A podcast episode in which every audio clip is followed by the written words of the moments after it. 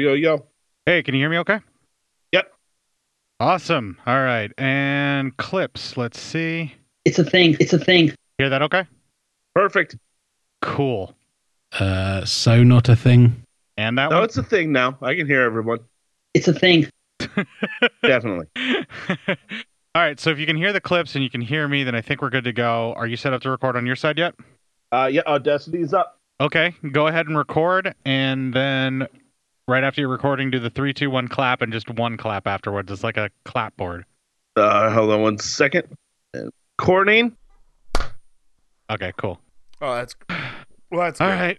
Let's let's get this this over with because what the fuck alert. was this, man? What the fuck was this? I have no fucking clue. This is what impulse buys gets you. All right, awesome. The following show will destroy your self worth with excessive expletives, overtly descriptive sexual deviance, and more desperation for external validation than any so called entertainment should ever be allowed.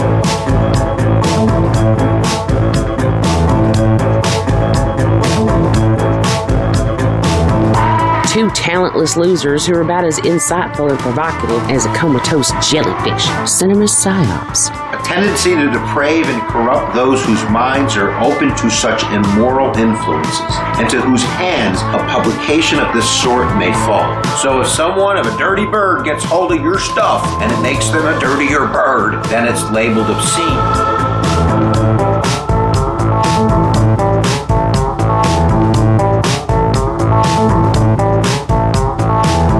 Encouraging the lowest, most base, and animalistic of desires to all who will listen. Because we, as a society, have decided that Cinema psyops. represents our base and vulgar impulses, and that acknowledging our use of it rattles our collective conscience.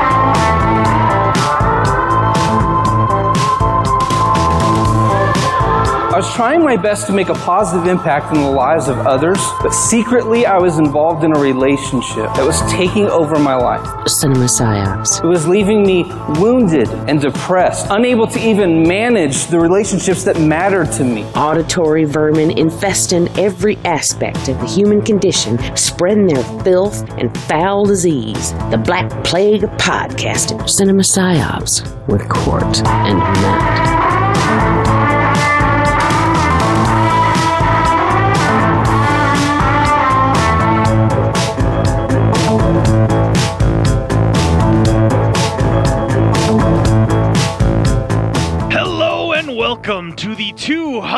242nd straight week of this stupid fucking podcast that is known as Cinema Psyops. Once again, sitting here in self imposed isolation due to quarantine, disease, death, and the general dropping of the ball of the American government, I've got Matt secluded in his own little bunker, and here he is. It shouldn't even be self quarantine.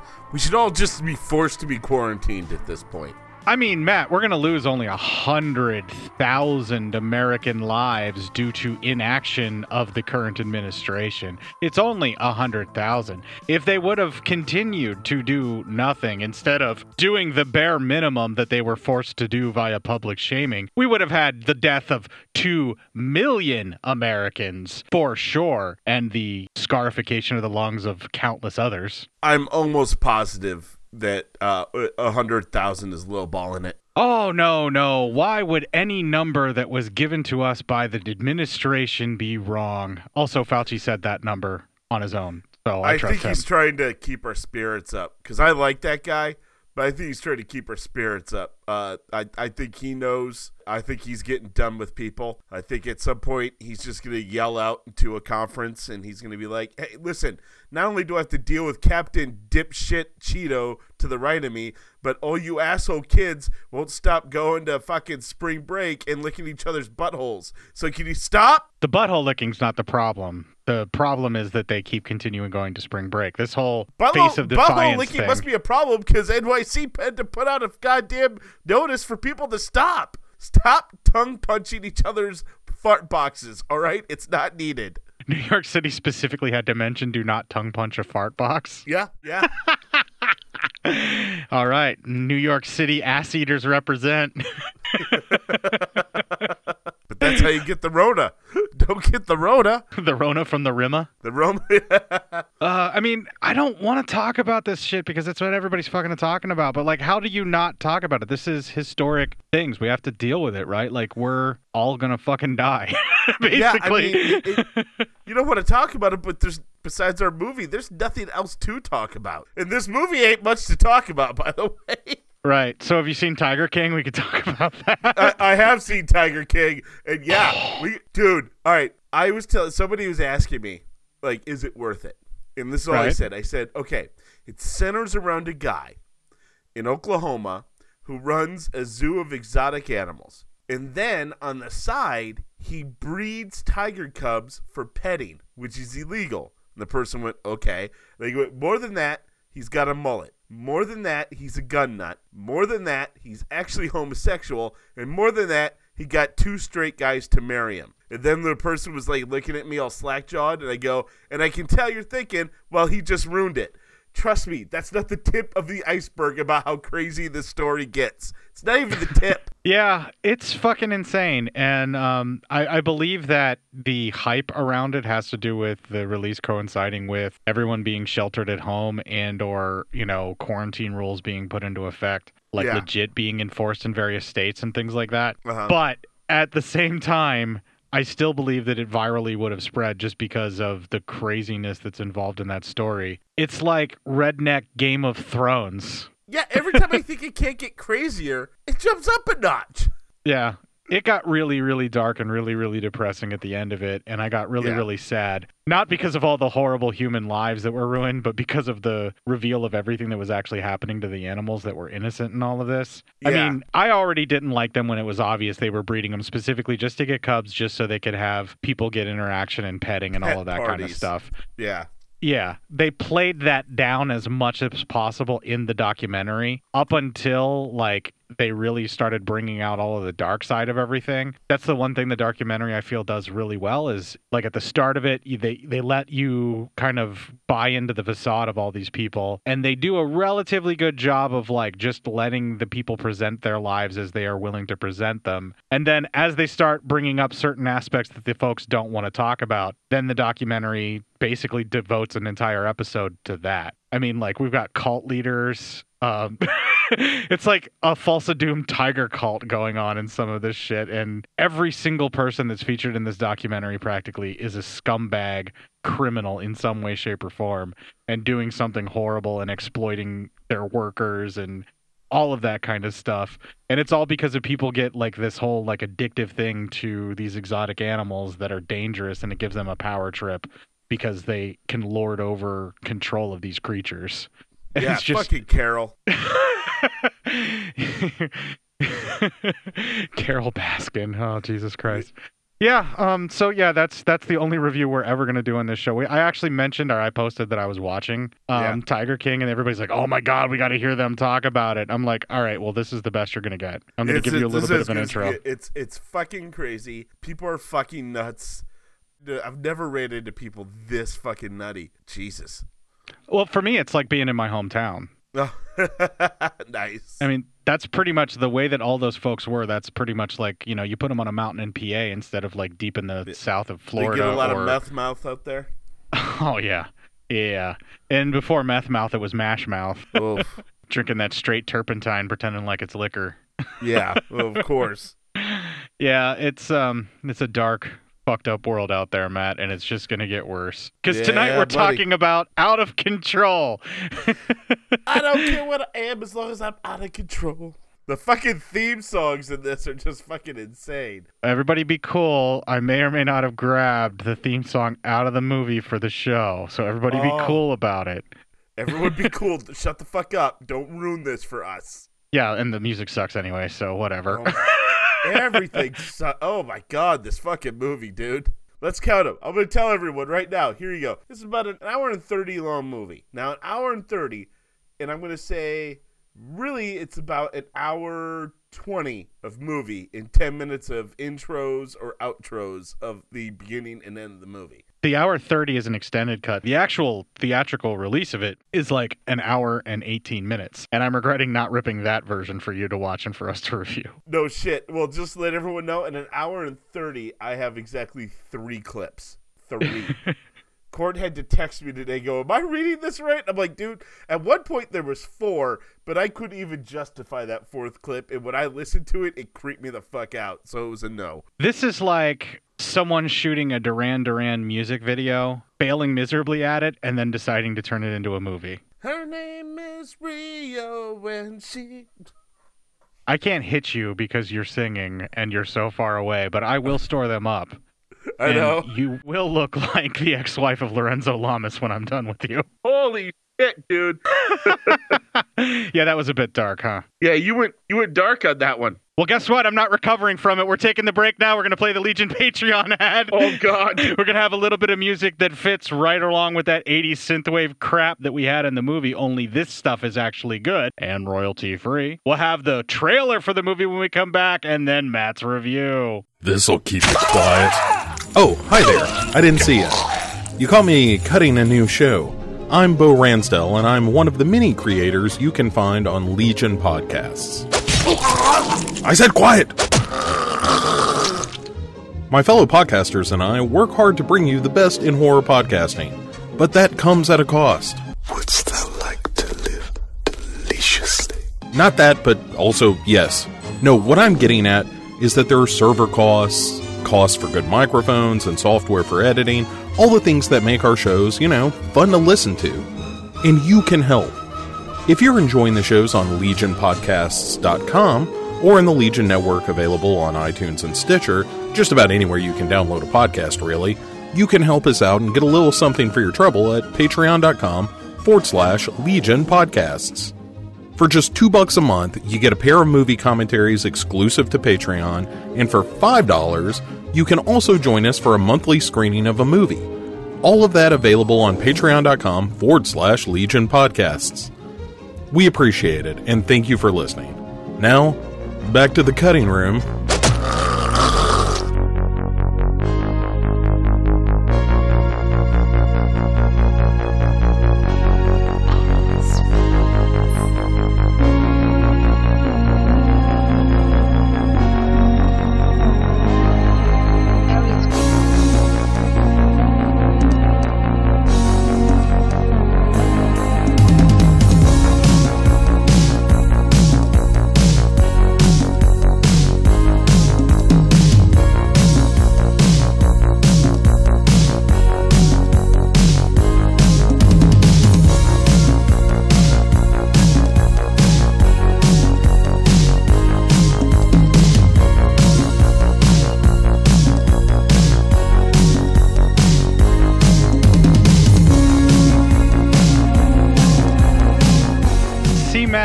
Have told you that I took that right out of the movie and you would have believed me. I would have. That seems to be right there, man. Yeah, it's uh, perfect for the 80s synthwave or retro 80s style synth music. Uh, the synthwave is what they call it now, or retro synthwave is what they kind of refer to it whenever they try to emulate that sound. And uh, this royalty free stuff I found on YouTube worked pretty decently. I think it works better for the movie than this trailer.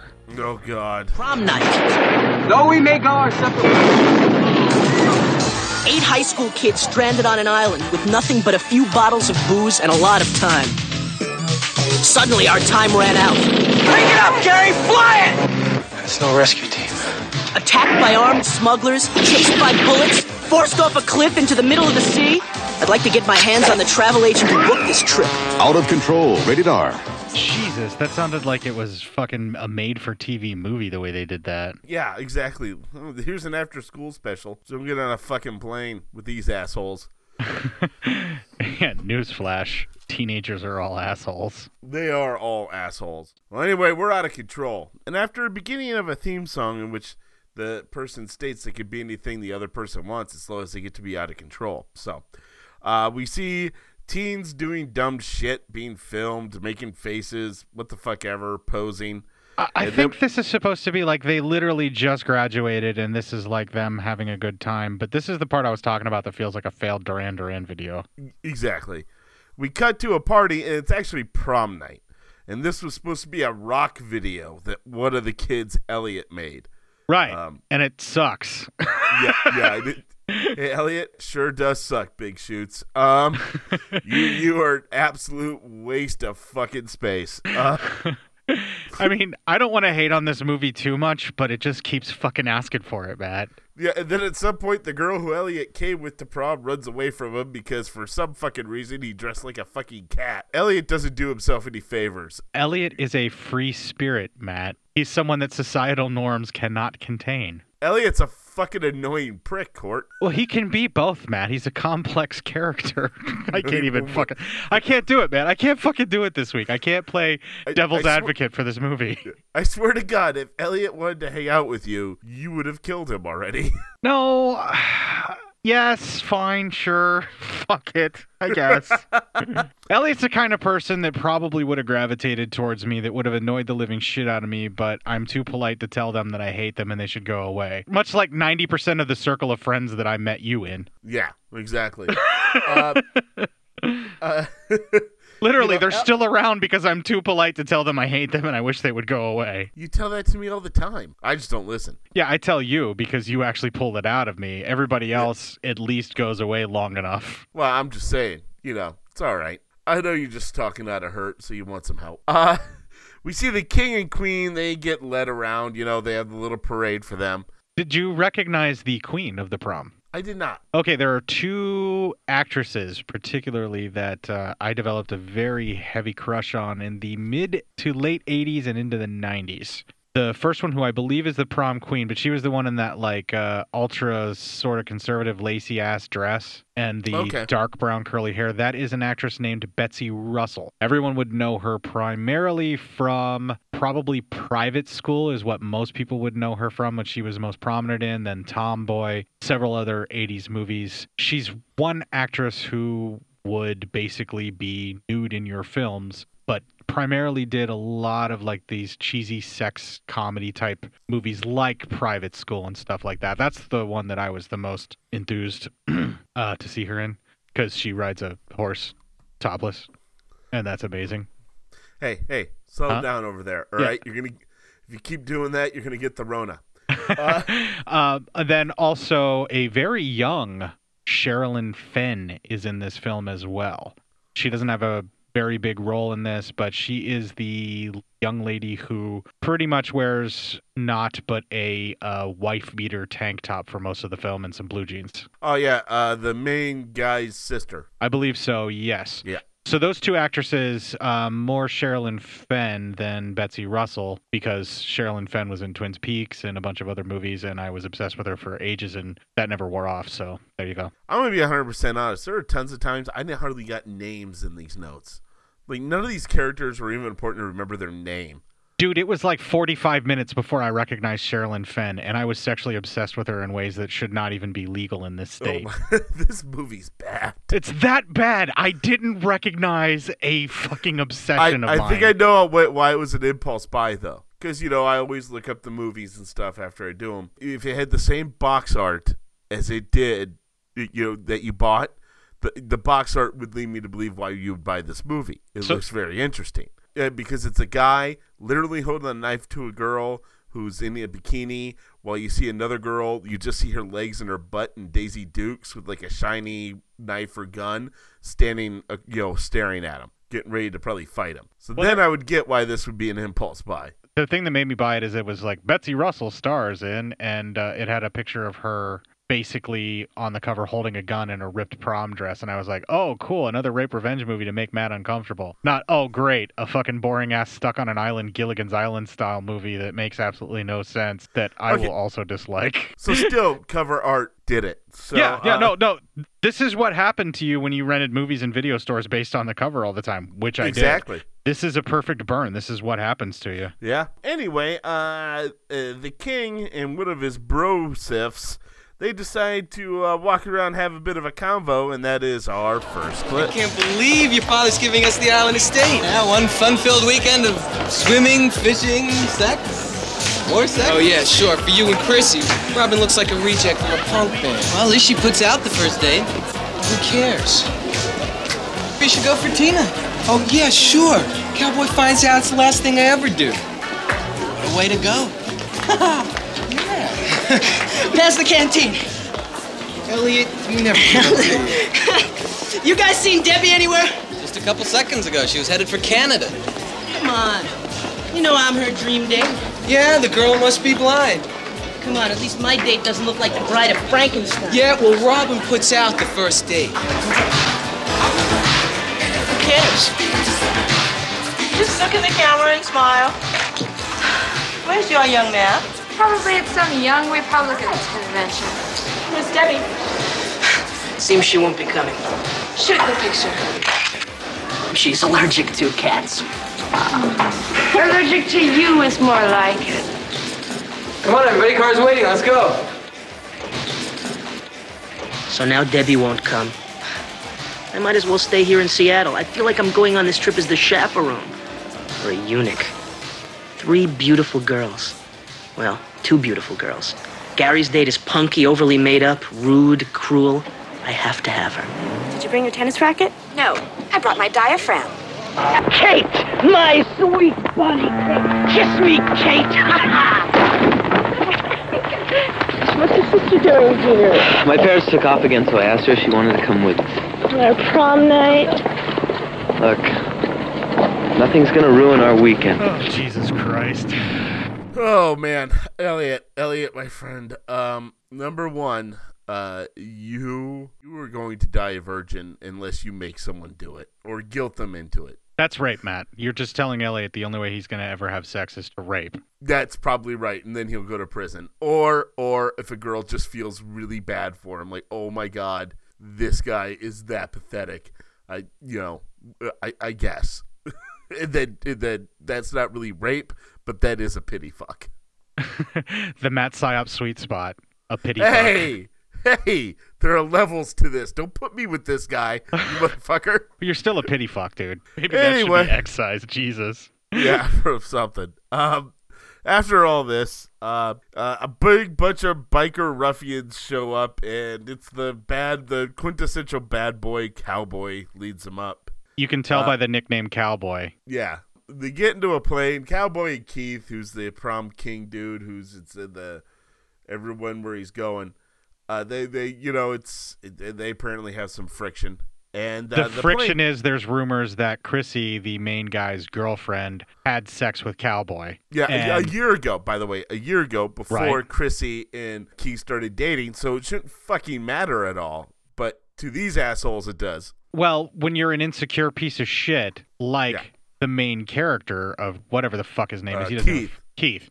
And Chris- he even has the bad name, Keith. Yeah, he might as well have been Chad. He's fucking Chad from the rest of the show. He's just fucking. He's a Chad. a He's totally a fucking fucking Chad. Chad. But our main character here of Keith, or the the main rich boy guy that like Chrissy's dating, is so emotionally unequipped to be able to handle the fact that perhaps a person that he is dating has had sexual intercourse with anyone besides him because you know he's not packing much downstairs even though he's rich and could buy a bigger one yeah he's super jealous he's super controlling and he's super abusive we'll see later on as well he's the trifecta of rich asshole he is a chad Yeah, I mean, there isn't really a good character in this whole entire film. I mean, kind of. I mean, the kids are fucking annoying. They're really badly put together, but um, They're I all pretentious. They're mean. They're rude. They're cruel. Well, yeah, they're overprivileged bunch of fucking kids. The only person that's like halfway decent is like Cowboy, and he's still a piece of shit. Yeah, he's also a piece of shit, though. But like, he's kind of the closest, and like Chrissy wants to be a good person. The the actress uh, that's the actress Betsy Russell plays her, and she's the one that's in that lacy ass weird prom dress the whole way. Yeah, but she's just she's also very self-absorbed. Yes, that is absolutely true. But I believe that that is a defense mechanism because of who she's involved with, because she does drop that a little bit later on. We'll see in the film. And that's way more fucking credit than this film deserves. I can't play devil's advocate this week. I can't. I, I give Yeah, up. good because This film don't. broke me, Matt. Just listen. Probably. Well, let's get through the, some of this shit. Yeah. Anyway, the play takes off, and there's some bad weather.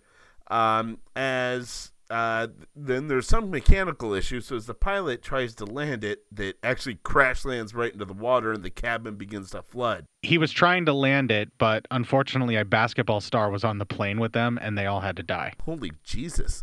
Fuck. I mean, I say too soon, but coronavirus kind of took care of that. That news story seems like it happened three years ago. Yeah. Also, basketball man died. Me sad. I'm also just gonna say this: Has the month of March lasted two decades to you? I mean, it's it's a long time.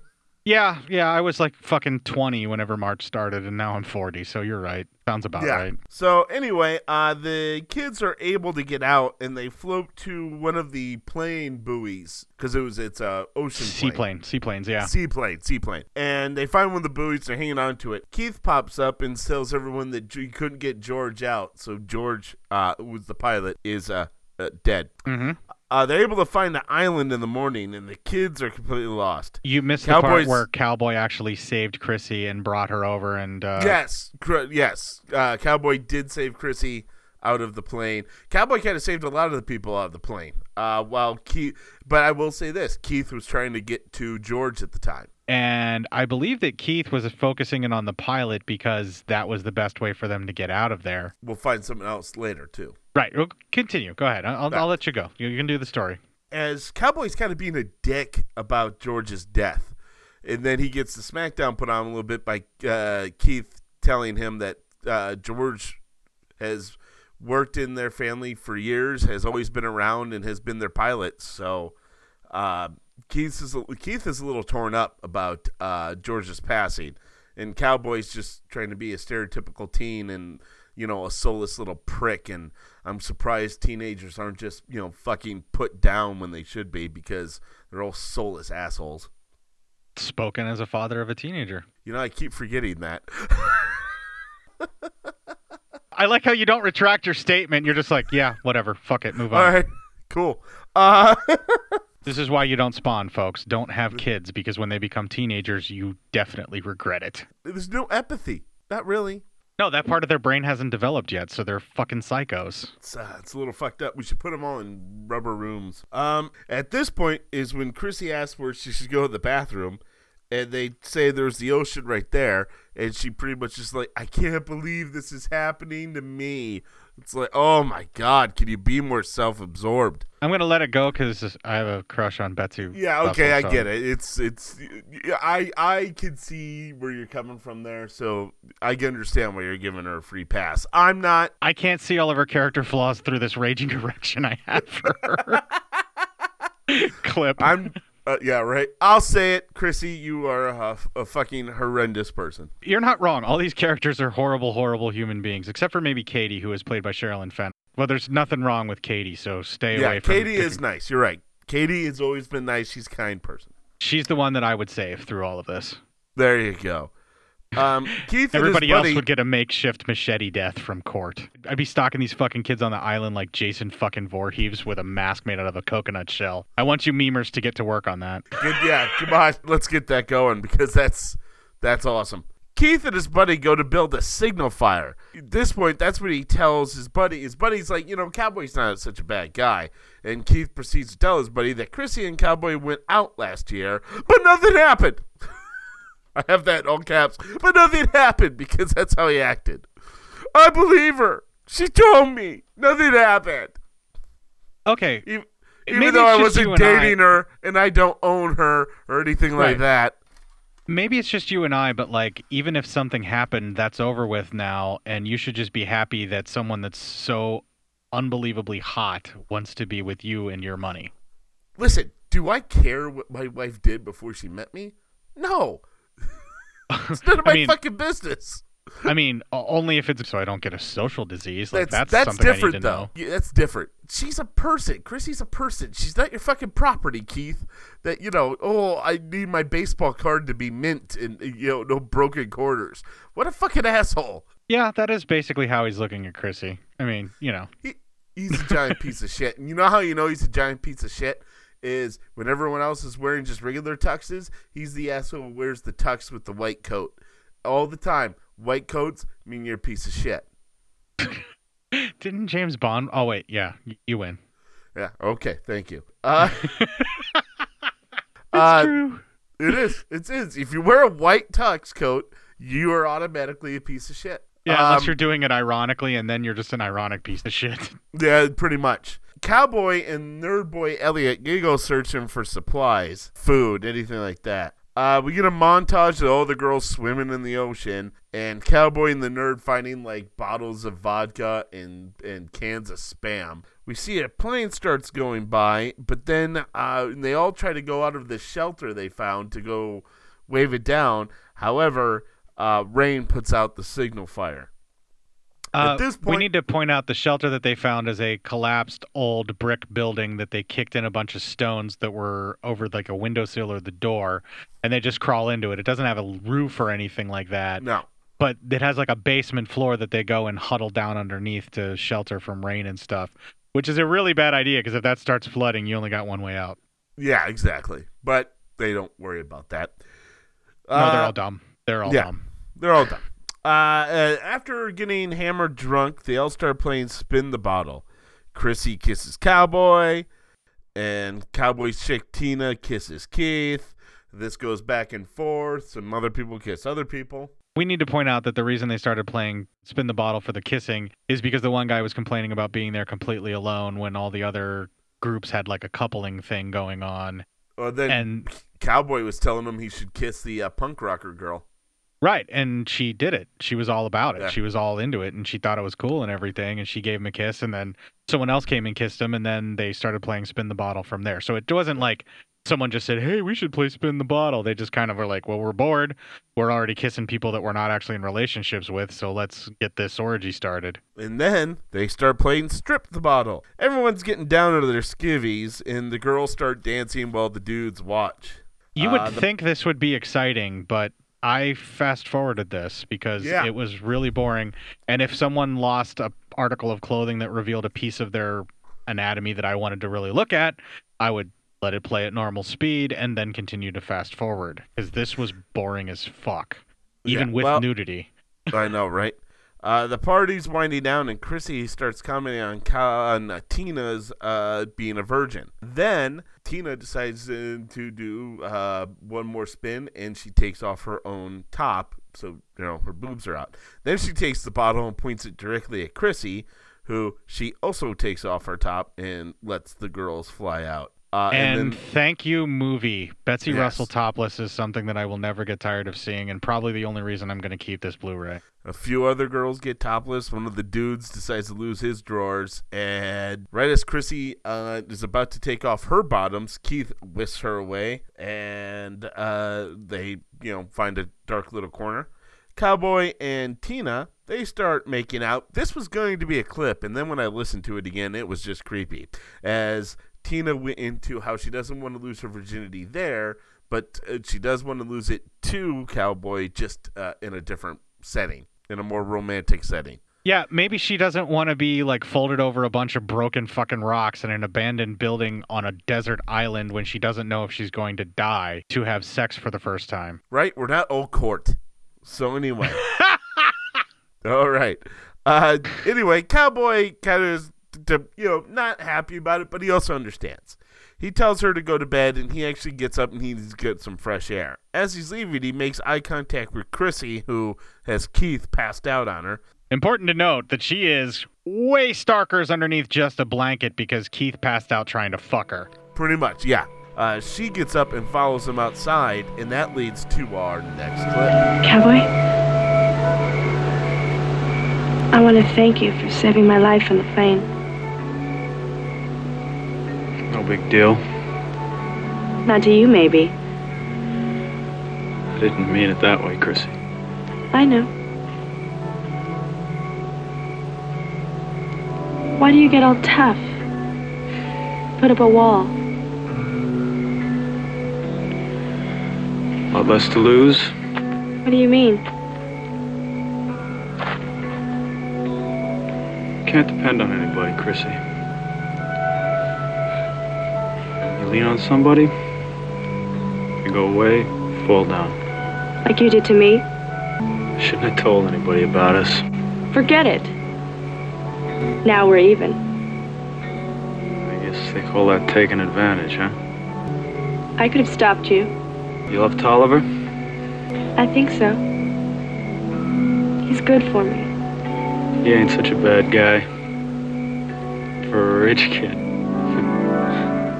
Hey, the hero's always supposed to get a kiss.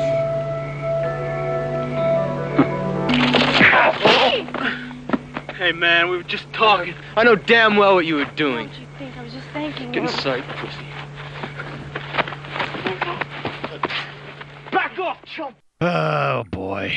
So they have a scuffle, and uh, Cowboy ends up whooping the shit out of him. Yeah. Not only does he beat the living shit out of him, but then he walks away being the bigger man because the guy's down, and then he goes and flares somewhere else. And then uh, Keith, being the brave man that he is, takes it all out on his woman who can't defend herself like Cowboy. Yeah, he freaks out on her, and um, He grabs her violently, throws her to the ground. I think he slaps her once or twice. no, no, no, no slapping. Are you sure? Uh, yeah, I'm sure. He pretty much just tells her to stay away from him, and he pretty much just yells at her while she's professing her love to him, and he just embarrasses her in front of everybody, saying that everyone knows that he, she fucked Cowboy. So fuck you, Keith. You're he didn't. Well, he didn't slap her. He was still being a piece of shit. He did throw her to the ground, though. He grabbed her violently and threw her to the ground. When he did that, I was kind of hoping Cowboy would step up and beat him some more. Right?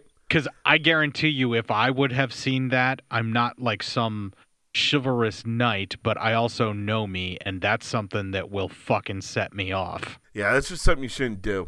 Um, so anyway, the cowboy goes to cool off, and he uh, wanders around and finds some scuba gear and a harpoon.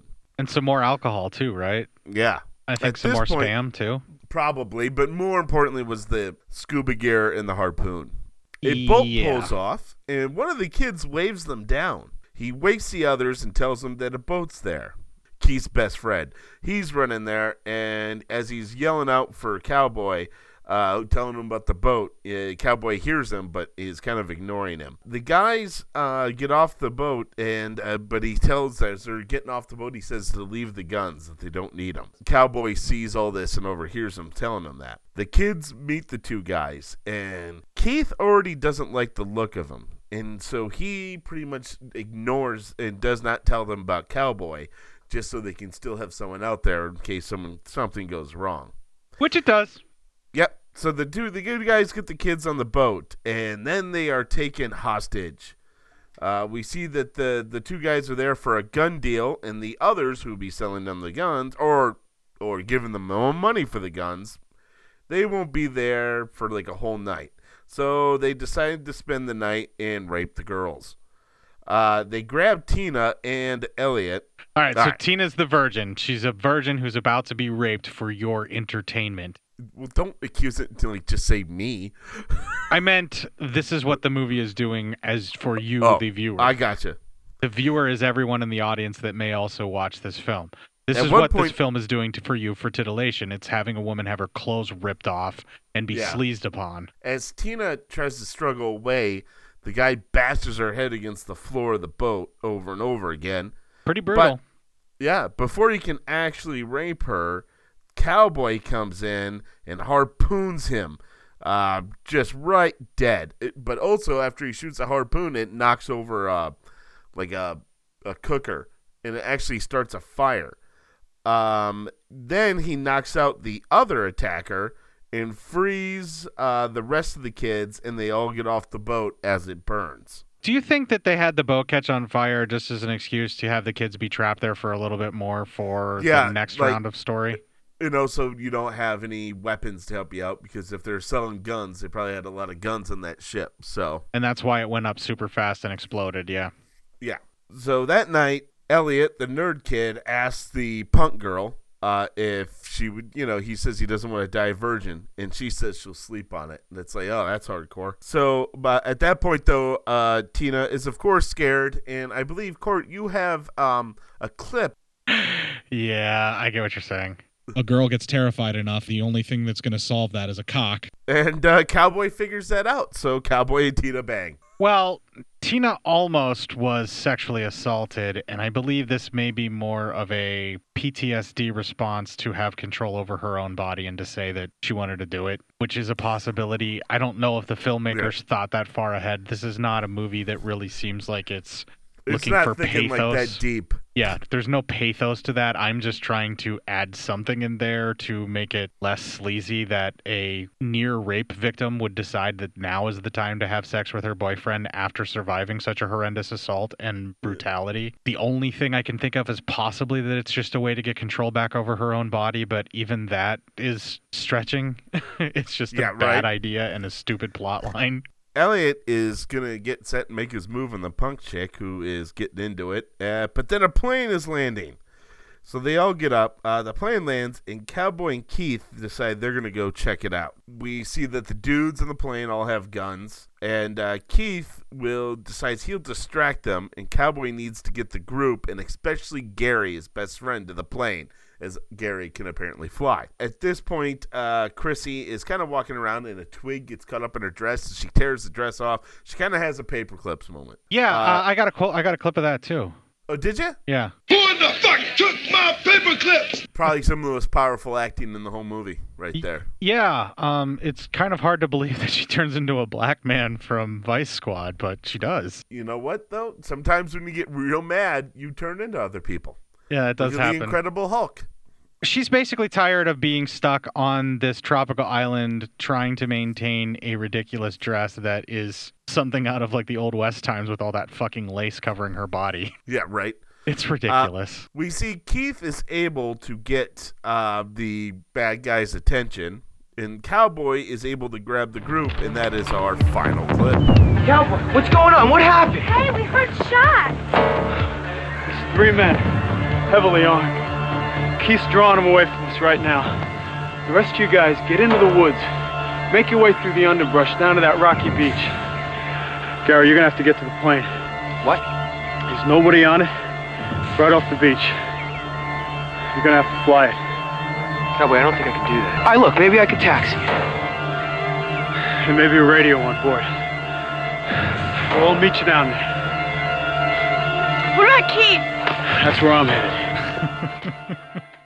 oh, fuck this movie. Right, really, fuck this movie. Anyway, we have a bit of a chase scene, and Cowboy gets cornered and shot in the stomach, or in the side, actually. Elliot actually goes after Cowboy, but then we see Elliot is sees Cowboy is getting led back to that little shack they were in. Looks like Cowboy is set to get kind of shot up against the wall, but Elliot is able to knock out the uh, shooter. Uh, Keith is then cornered, but is able to make a getaway uh, by using the spear uh, or the harpoon. Uh, he doesn't hit the guy, but he's able to. Yeah, he doesn't get the harpoon back out of the dead guy, but he like throws the actual harpoon gun at the guy, right? Is that It's something. I think he had one harpoon left, and he shot it. And while he didn't hit the guy, it hit like the wood, so it caused the guy to kind of lose his footing. Yeah, it's something lame like that. Yeah. I can't remember. I fell asleep like 5 times watching this movie. Um, Gary tells the girls that he has to head down to the plane now, and they have to split up. So the rest of the girls go, except for Keith's sister, who follows. We have more chasing. Um, uh, Keith's sister tells Gary that uh, you know that he can do it. He can get out of the plane. So he pretty much sums up the courage after she says that, and he jumps in the water. She, however, sees someone is on the plane, and so she's able to distract that guy, and then uh, Gary's able to kind of throw him in the water and get on the plane. That was pretty cool where she calls him over and everything. And it's Sherilyn Fenn, and she's been the sweetest person in this whole movie because she's not in it very much. And I'm absolutely enamored with her. And I, I should shut up now because, you know, that's yeah, bad. you're gonna get in trouble. Yeah. It's, Anyway. it's, poss- it's possible. um, so uh, as she uh, as she turns to run, she gets caught up by another guy. Um, Keith is getting chased, and he also gets caught. Uh, as um, Keith's sister's being uh, taken back, uh, the girls all attack one of those guys, start beating the shit out of him. Chrissy gets his gun and shoots him in the leg because you know she shoots him with her eyes closed. Keith is taken to the cliff by one of the guys, and when he sees Gary in the plane, that guy gets distracted. So Keith is able to throw the guy off the cliff, and he falls, and he grabs the guy's gun. Uh, Cowboy and Elliot jump in the water off one of the cliffs. Keith shoots a guy in the leg trying to get back to the plane, and then they get everyone on back onto the plane. They're being shot at as they take off. They get into the air. As they do, they are able to get a hold of the Coast Guard, who is looking for them and told to go to which coordinates. They also find the bag of money that was going to be used to buy the guns. They all fly away happy. Roll credits. Yeah, the finding the money and everything, and that's how they fucking end the movie. It's oh, just oh, no, like no. and let's face it, they end the movie by the one of the kids going, "Our parents said we would be nothing." Yeah, you found a hundred thousand dollars meant for a gun buy. You caused the death of four or five, maybe more, and stranded the rest. Absolute psychopaths that will come looking for both you and the money. And by the way, the plane probably has a transponder in it that they'll be able to track you wherever you go. Not really that happy of an ending. Yeah, right? Jesus Christ. Everything this film does defies normal logic or anything sensible or even smart and it's just frustrating and just super irritating. I don't know, man. It just was a really, really big miss of a film. I had never heard of it until I committed Code Red to get this. I was on Ronin Flix website ordering some stuff from Scorpion, and I noticed they had a clearance for a bunch of things that were Code Red, and this was one of the ones that I bought because of Betsy Russell's name being all over the cover. It suckered me in, and I don't fully regret it, but I honestly don't feel like I will ever really want to watch this movie again. This, Yeah. This is one of the very few movies that's going to get this oh fuck off movie rating just because it was so bland. I'm not kidding, Matt. I fell asleep 5 times watching this. And not for I- very long durations. That has not happened to me since I watched Birdemic. My brain actually shut me down and went, "No, this is terrible. Stop." Yeah, I didn't fall asleep, but I was I had four clips at the end. One of which was questionable that I took out, and I actually went through the movie again. A second time to see if I'm like, did I miss something? Like, did I miss some clip worthy thing or something?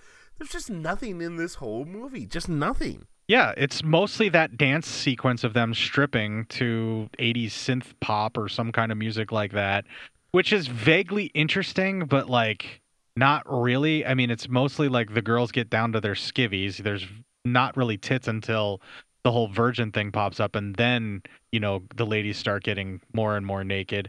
But then it gets sidetracked into this whole like Keith jealousy control thing and like they really missed what they i mean you're gonna strand a bunch of kids on a fucking island with booze and spam they should be off frolicking and having sex and if you want to have like some kind of confrontation then it's like you know the couples are straying because they're all stuck on the island and they don't know what's going to happen so they start acting more animalistic or something and like you got an automatically way more exploitative and interesting film for the premise that you're trying to do for this exploitative film that's uninteresting Yeah, exactly. It's just, It was Ugh, it fails everywhere, right? fuck. It was just bad.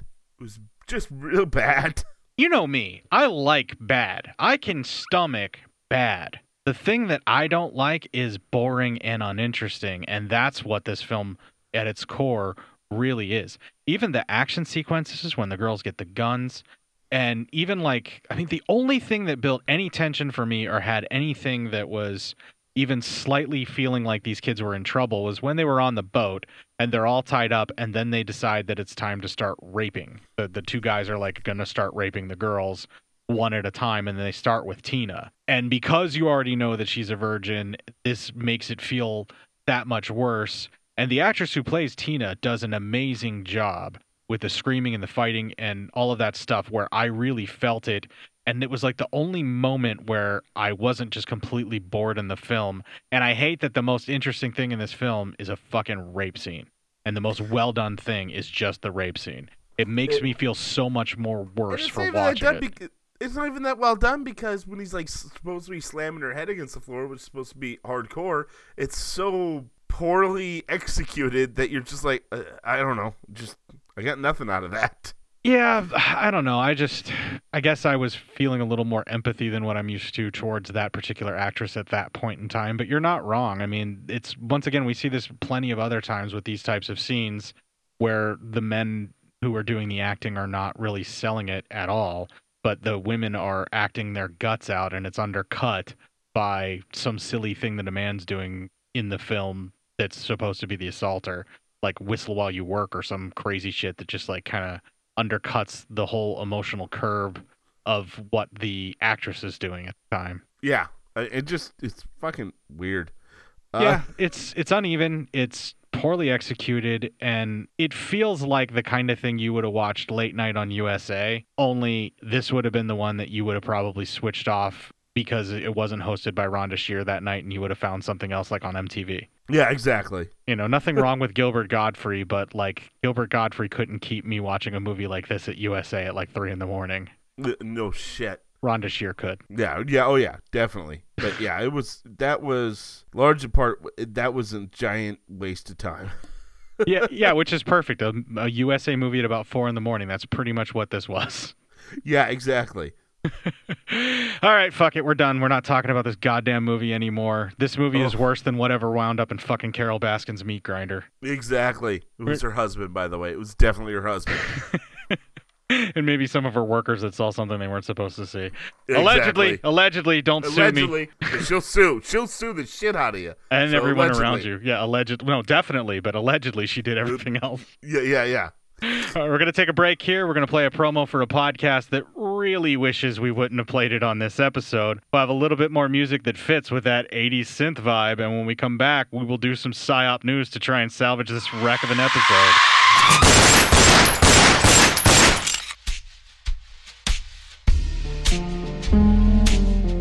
As far back as I can remember, I always wanted to be a gangster. And while Witch didn't make it to the top of the world, he did make the Gangs of Hollywood podcast. So join the gang and enjoy a movie review podcast about movie gangs, gangsters, mobsters, and the mayhem they cause. You can find GOH Podcast on Facebook, Twitter, and Instagram at GOH Pod at www.gohpod.com, as well as your favorite podcast listening app. And remember, say hello to your little friend for me.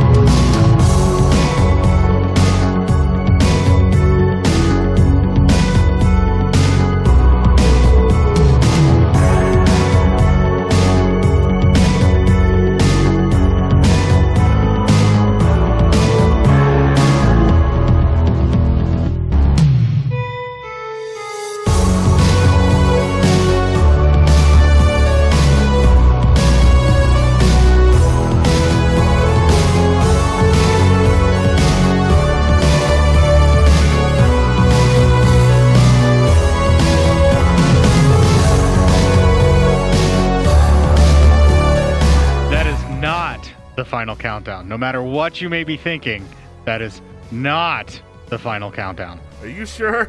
That is not. Not. Not. Be cool. Everyone just be fucking cool.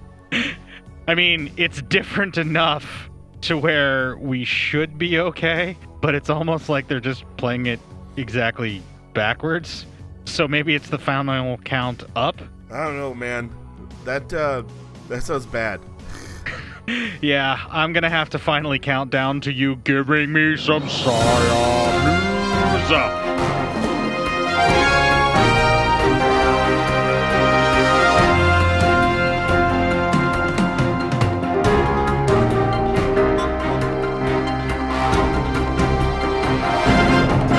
This one's from Alan. That is Chef Al from, I believe, Nova Scotia, and I believe he's sheltering in place right now up there. Oh, good. Man arrested for using Civil War cannon in neighbor dispute like one does.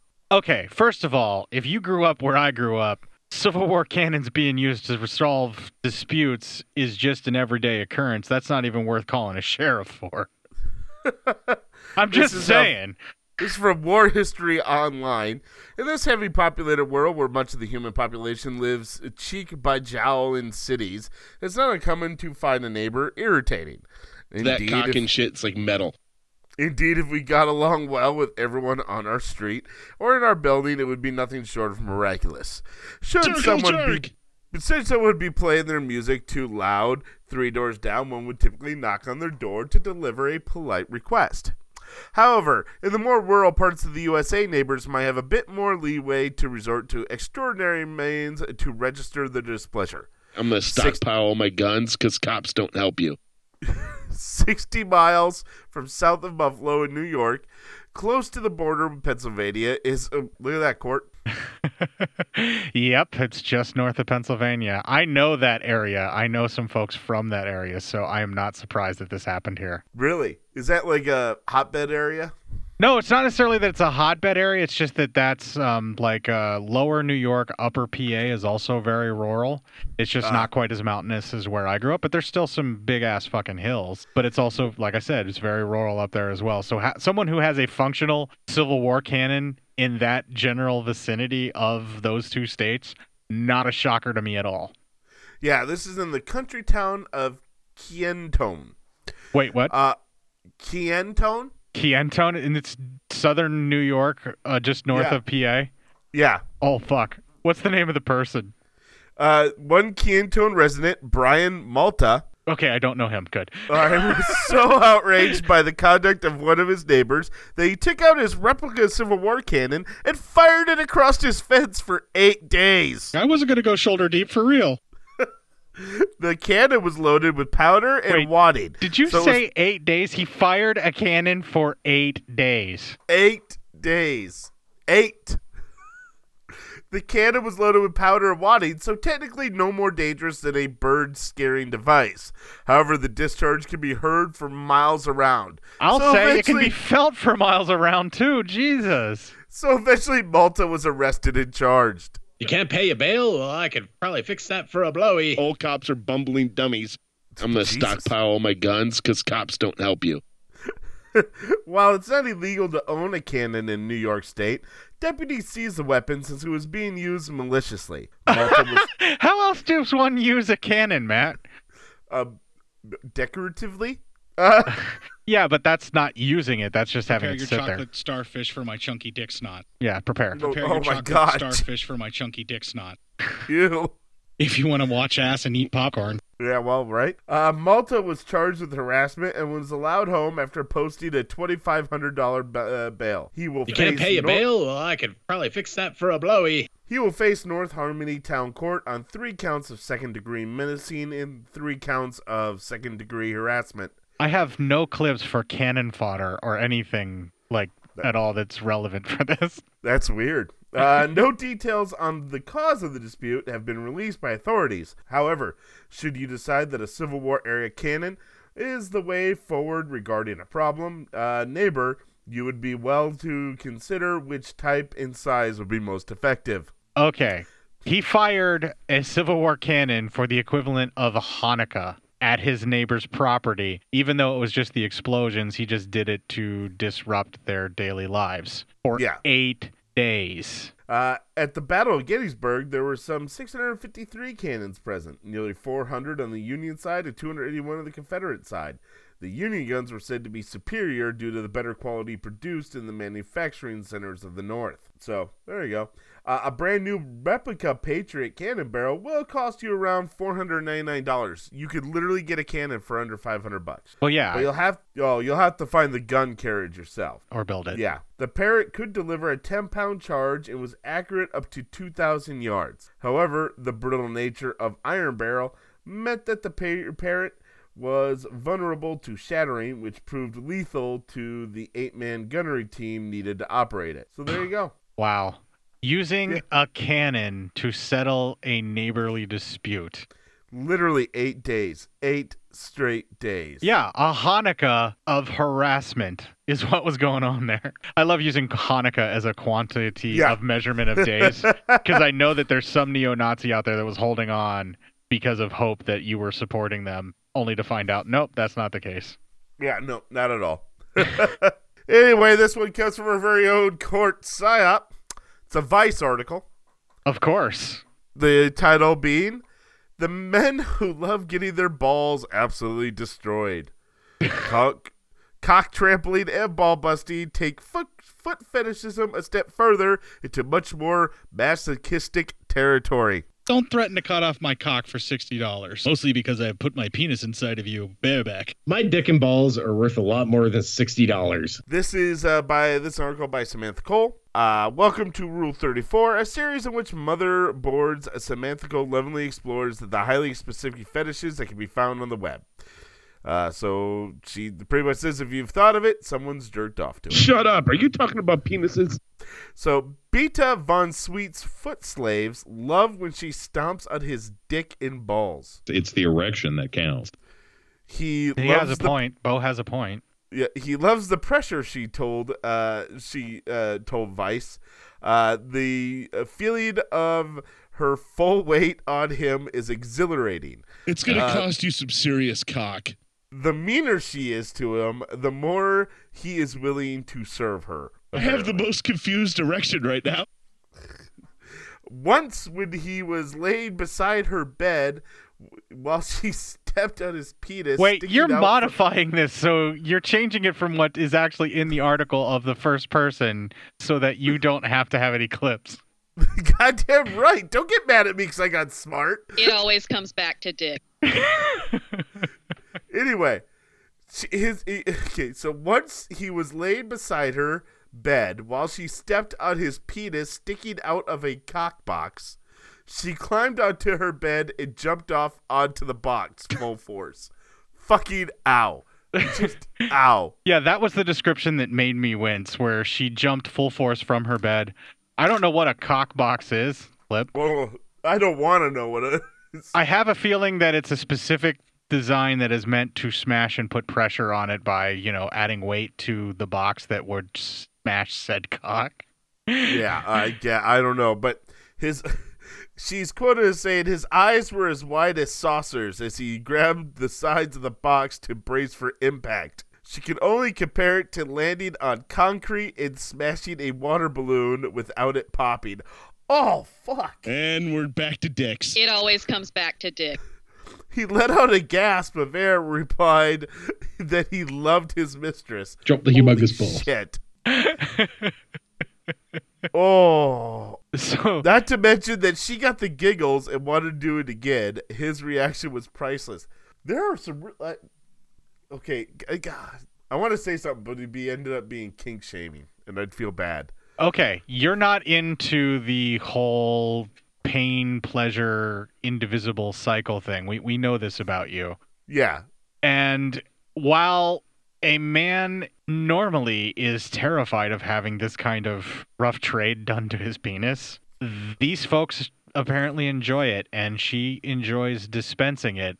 So while it may not be our bag and we can't understand it and are somewhat horrified of it because of this, we're not judging them for that. It's just something that is so far afield of something that we can understand that Yeah, it, oh. it, it and it terrifies us this kind of pain that they're describing. It really does. yeah. I'm. I'm. I'm.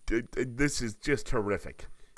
So much has been said of late of the topic of feet. Looking back, the last year has seen the triumphant rise and vindication of foot fetishes. I have a raging erection. Oh, you're into I mean- feet? yeah, well, it goes into Quentin Tarantino.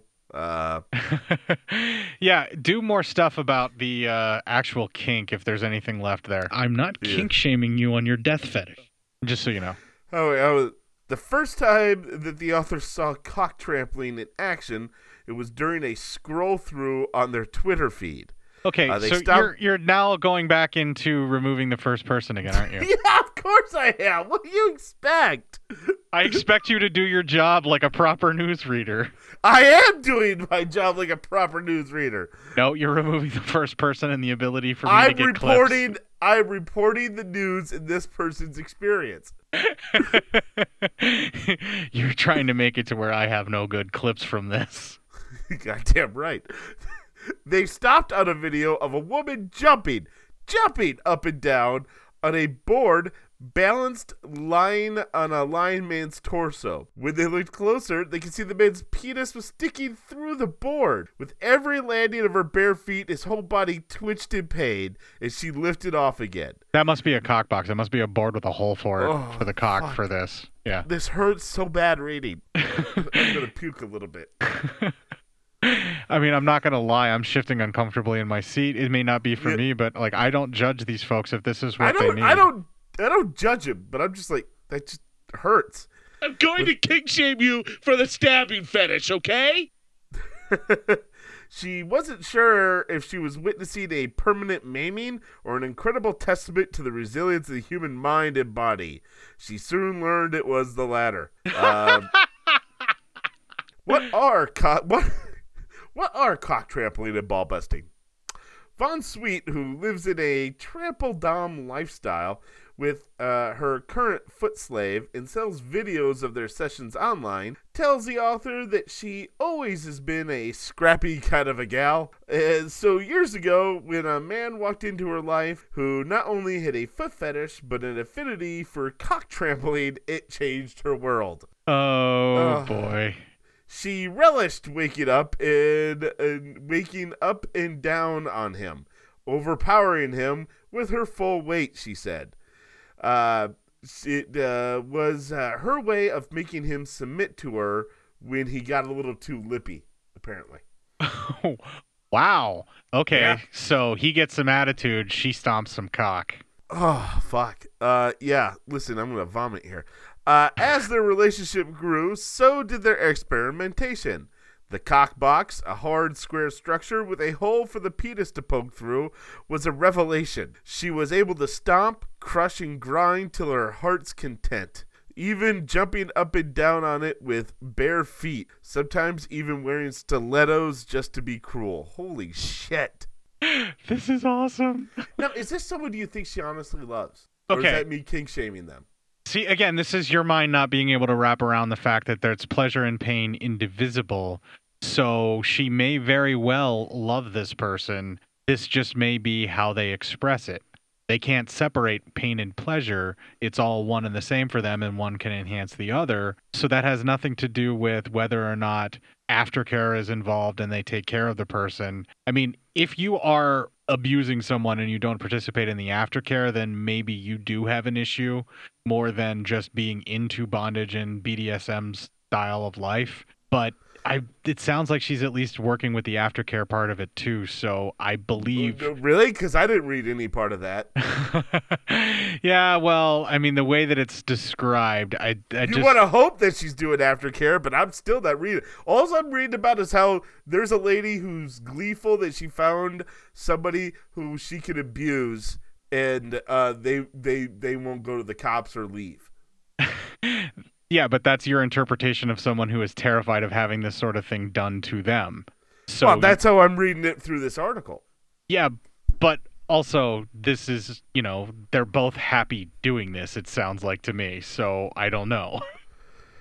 All right. Yeah, I mean, I'm not. I'm not saying that the person who's being done to isn't enjoying it and getting something out of it.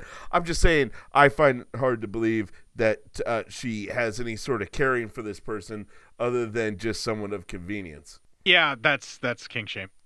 That- that's the definition of kink shaming right there. the You- definition of it. yeah, just the fact that you don't think that they could be in a loving and committed relationship while doing this. I'm not that- saying I don't think they could. I'm saying this doesn't read like they are. Ah, well, you know, to each their own. This is Yeah. this is a relationship that works for them, so I don't know. And there's plenty of relationships out there that aren't loving and committed relationships and are relationships of convenience that don't involve cock boxes. So That's that's also true. that's a clip somehow. Uh, but yeah, just that's me saying true. cock box is a clip. Yeah, pretty much. Uh, but and you're right there too. You're right. I, I'm not saying. Like I said, I could be extremely kink shaming right now. I just don't read uh, this as uh, somebody who is in love with somebody else. Yeah, because you can't wrap your head around how you could love someone and stomp on their junk. Well, I, I guess maybe I could if there was anything in here about oh, you know, but we also do this and this, and we live fairly normal lives outside of you know that, and you know there's self care in there, but it just This or, is you also know, this is also care. a Vice article and only wants to give you the salacious details so that you can feel better about yourself for not being into that sort of thing. Oh Jesus, yeah, you're probably not wrong there too. It's a Vice article. That's exactly what it's designed for is to shock you and make you feel differently about things or look at something a little bit differently in some way shape or form, but it's not exactly cutting edge journalism for this kind of thing. Yeah, yeah, I suppose. Uh, so oof. Um, th- yeah, this is a hardcore article though. uh, man, fuck, this is long. Uh. That's what she said while she was stomping on it. Oh, in the cock box. Um, Clip. The way to make this end sooner, Matt, is to read the first person stuff in the first person so I can get some usable clips. It's fucking never gonna happen. All right. Why are people into cock and ball torture? Clip. Nearly ten, nearly ten years ago, ball busted sub lost a bet. Uh, they state they always had a thing for dominant women in heels. Uh, the UK-based ball busted sub, who requested to be cited using his Twitter handle only. Um, he said, although he first got into ball busting and tramping uh, around the age of 16, his first in person ball busting experience came years later.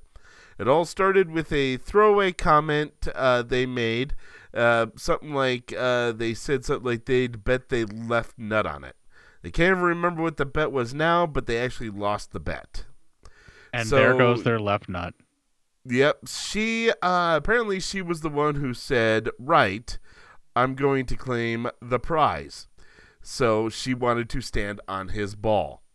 Just one. Just ball, not even plural. But he only bet one. Uh, that escalated to her putting books under his nuts and standing on them in different shoes and barefoot. God, that sounds painful. It's the erection that counts. Right, Bo. You're right. Sorry. You're, you're right. Nowadays, ball busted sub visits a professional dominatrix. If you want Uh, a fear boner, His favorite things are being trampled in the cock box or led on my stomach with his balls out behind him so she has full access to crush them. Oh, so he's lying on his stomach and then they're sticking out behind him. Uh, he loves the feeling of being led in the cock box and giving over full control, and then watching as the Dom tramples his manhood for her own pleasure and amusement. Yeah, the whole submissive lifestyle thing. If you're just not into it, you just probably will never get it, you know? No, I, I yeah, I mean that. I'm, I'm sure that's true. Uh, the dominatrixes that do the busting are often very amused. Uh, one is quoted as saying, "Ball busting has always made sense to them. They are a sadist, and it's easy way to hurt someone with balls." Uh, that is from Danielle Blunt, a, a NYC-based dom. One of their earliest memories is playing catch with their dad. Uh, she threw the ball to him, missed his glove, and hit him in the balls instead. He doubled over in pain and shrieked in a high voice, I think we're done with catch now. Uh, she was shocked and delighted at this new point of weakness that she had discovered. That's um, that's scary shit. Dude, I would be so shocked. There was a girl I was in grade school with that used to enjoy kicking boys in the nuts just to watch them fall over. Like that was her thing she loved to do. Holy shit! Yeah, like in my grade school, like a lot of us started wearing cups just because of this because she was really bad. Like and just would do it at any any point just I to no just to one got her in trouble for that. Eventually, yeah, she got a big talking to and everything, but it took a little while because I was about to say because you're really just reinforcing some really bad behavior points there. Right, but I mean, we're talking it was the 80s and it took a while before parents would stop something like that from happening or even the school would even take notice or anybody would even care cuz you're also a kid and you want to keep that to yourself. But yeah. this was the thing that this this particular girl used to love doing and she kicked a lot of us in the junk a lot of the time just because it was funny to her to watch us be in pain. Again, she had a big talking to and she avoided doing that you know, and stopped that after that. But there was like a year, a solid school year. Fucking kids are soulless little pricks. yeah, there- telling you there's like right a now. solid school year. I'm wondering if that girl, wherever she is, all grown up now, is in this article. Yeah, right. Because she clearly, I mean, this is kind of the same thing. She clearly enjoyed it in a sadistic way, kicking all the boys in school in the balls. Seriously. Yeah. Um. Yeah. And then they go on to. Uh. She goes on to the author goes on to like, is it like permanently damaging? And no one got back to her. Like no specialist got back to her with answers to her questions. But uh, apparently she looked online, and uh, apparently our uh, dicks and balls are, you know, have the ability to take a lot of punishment. So There's only one way to find out for sure if it's permanently damaging, Matt. what's that? We are going to have you and the missus test this out. No, that's all right. It's for science, Matt. No, that's a hard pass. Go fi- science. Go fuck itself now. Oh, so now you don't believe in science. Why don't you test it out with your missus? Maybe I already am. Oh, great! Now I just kink shamed you. exactly. oh, all right. Um. So anyway, that's a thing now. It's a thing. That's a that's a thing. It's a thing. It's Yeah. so a thing. And as Bo will remind us, It's the erection that counts. It is. yeah, It is. It's it's your pleasure that counts. Just do it as safely as possible, folks. Please. Please don't get hurt. Don't do it right now during the quarantine because you don't want to have to go to the doctor's office with this shit going around. Yeah, the last So- thing you want is a trip to the hospital with an exploded testicle during COVID. Yeah, you. Everyone's just got to settle the fuck down for a little bit. All right. Yeah, maybe just gently nudge. Don't stomp. No more ball busting and no more salad tossing. All right, just for the time being. Wow, who turned you into a prude and kink shamer? That's not. I'm trying to. Don't, I don't want people to have to go in for COVID. I'm Well- trying to help. Well, on that note, we're gonna fucking close out this show. We're gonna play the Ending Legion promo here, and we will have the ending song of Out of Control. Everybody be cool. When we come back, we'll close out the show. If you enjoyed this show, then make sure you check out the other great shows on the Legion Podcast Network, like Cinema Psyops, Cinema Beef, Devour the Podcast, Duncan and Bo Come Correct, Exploding Heads Horror Movie Podcast, Friday the 13th, Get Slayed, The Helming Power Hour, Hello, This is the Doom Show, Hero Hero Go Show, Kill the Cast, Underwater Kaiju from Outer Space, Jerry Hates Action, Legion After Dark, Mental Health, Obsessive Cinema, Discourse, Pick Six Movies, the podcast by The Cemetery, the podcast on Haunted Hill, the Psychosemantic podcast, Rick Radio, House of Wax, Dude Looks Like the 80s, Rabbit and Red Radio, the Shadecast, Short Bus Cinema, Two Drink Minimum Commentaries, the VD Clinic, Who Will Survive Horror Podcast, and Witch versus the Doomsday Clock. With such a wide spread of shows, there is guaranteed to be a niche for you to fall in love with. Horror, politics, movies, books, sex, music, commentaries, health, video games, kaiju, action, news, comedy, and opinions that would most likely get you killed in some parts of the world. We are proud to bring you some of the best podcasting in the world. Check us out at www.legionpodcast.com, iTunes, Spotify, Stitcher, YouTube, and any other dark corner of the internet where podcasts can be found.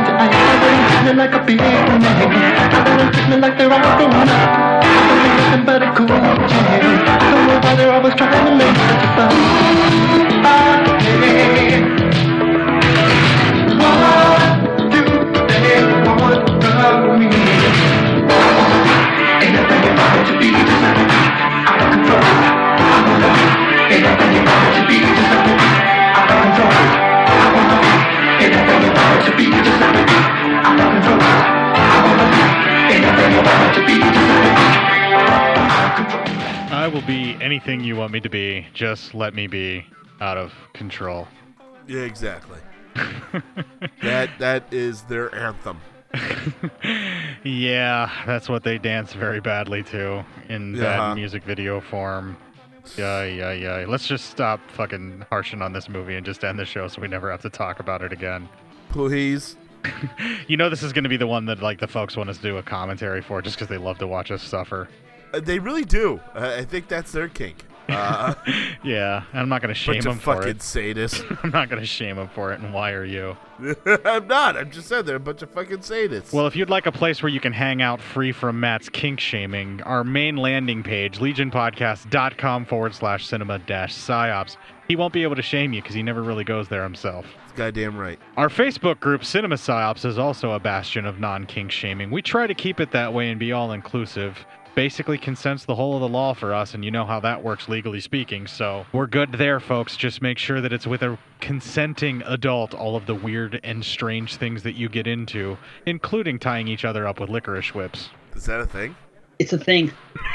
Oh, okay. Thanks, Dave. Yeah, yeah, it's a thing. People do that. So you can talk more about that in our Facebook group. You can also find me on Facebook. I am Court Psyops. You can find Matt on Facebook. Well, no, you can't, but he's there as Matt Psyop occasionally. You can email feedback to Matt, psyopmatt at gmail.com. Let him know that it's not cool to kink shame people and he needs to have a better understanding of the world around him. No, that's all right. You can email feedback to court, cinemapsyopscourt at gmail.com, and tell him to stop playing devil's advocate for all these people. I don't understand what's wrong with you, Court. Why do you want to just let people be happy when they're doing things with consenting adults? Yeah, Court.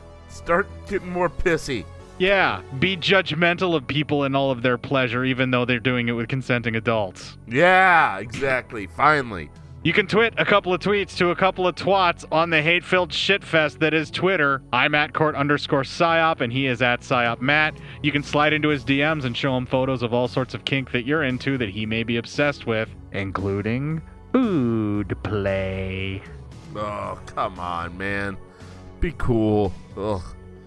Or you can just add him on that in Twitter. He doesn't check that either. It doesn't matter. Yeah. There's also the cinema underscore psyops Instagram page where I am posting all of your tasty ass memes that I have stolen from you or borrowed from the group, depending upon where they've shown up, or I've stolen from online.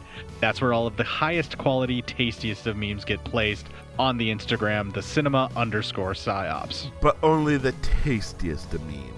And while you're out there, once again, get back in your house. But while you're out there stomping on cocks out of control, kick the fuck out of that cock box and this week and make it your bitch.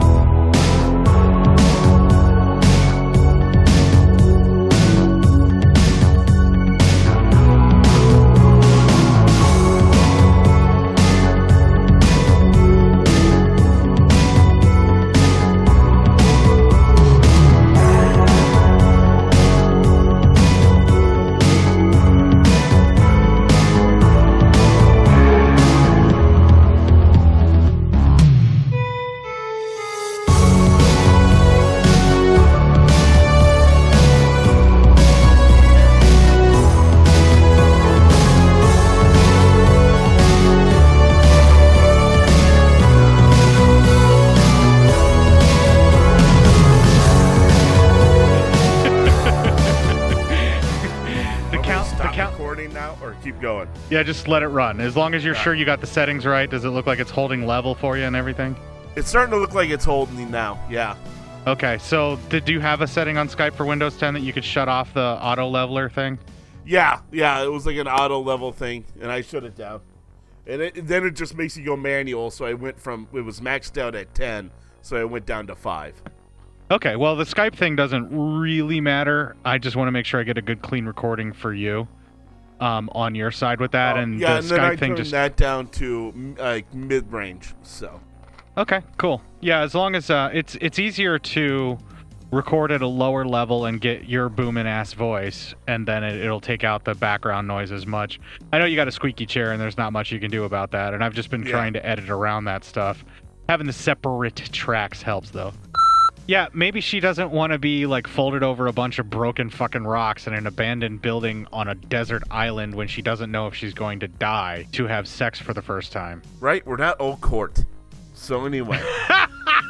Hey, It was a cemetery on a fucking Civil War grave, okay? It was like a one of those like a like midway in-ground tomb type things that was stone that was from Was the it- Civil War era. Was at least a Union guy. I mean, it's in Pennsylvania, so one would hope. Yeah. Anyway, I'm just saying you didn't help yourself with that. Uh, It was because it was on a cemetery and it was on a like a tomb. Yeah. You know? no, I got it. We we we all got it. You you just I didn't I didn't pick the spot. I just was very grateful that I could say that's where it was. Sorry, I got the corona. Probably, you fucking social butterfly not staying in your house. I'm always in my house. Except for when you're visiting your friends. I well, yeah, but I visit the friend who I ride in a car with every day to go to work. Social distance fail. Well, it's either save the environment or social distance. I, I don't know which one anymore. You can do both by working from home. I can't. I know, I'm just fucking with you. Oh, okay. I'm like, motherfucker, you know what I do? I can't work from home. No, you gotta go put your dick in people's computers. Well, I don't put it like that, but yeah. Uh, You have to physically insert your penis into their USB drives. actually, hopefully I can get to a work from home point once I get enough equipment updated. Giving me some psyop news. You gotta give me a minute. I'm trying to find something that's good. That's fine. I'll just cut this shit out. I don't care. Uh, I posted on. one about people that like their cocks being stomped. I know. I'll go after that one, but that's gonna be Clip Central. So hold on a second. All right, I found a different one. All right. So, are you gonna do the story now? Come on, do it. Do it. Do it. Fucking fine. Hold on. We get it pulled up, asshole. I'll tell you what. I won't pull the clips, but if on our listeners, everybody be cool. If our listeners pull them and send them to me, then I'll use them. But I won't pull the clips. Everybody be cool. You know I can hear you, right? Right?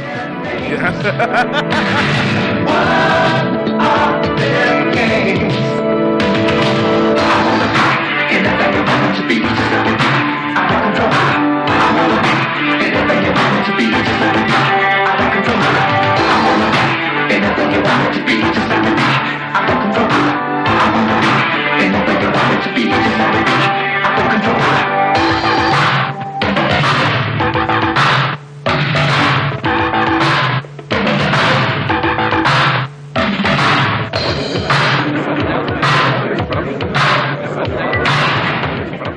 And while you're out there, once again, get back in your house. But while you're out there stomping on cocks out of control, kick the fuck out of that cock box and this week and make it your bitch. Well done. All right, that's it for this week, man. All right, man. I'll get this up to you. Or get it loaded up on the page. Awesome.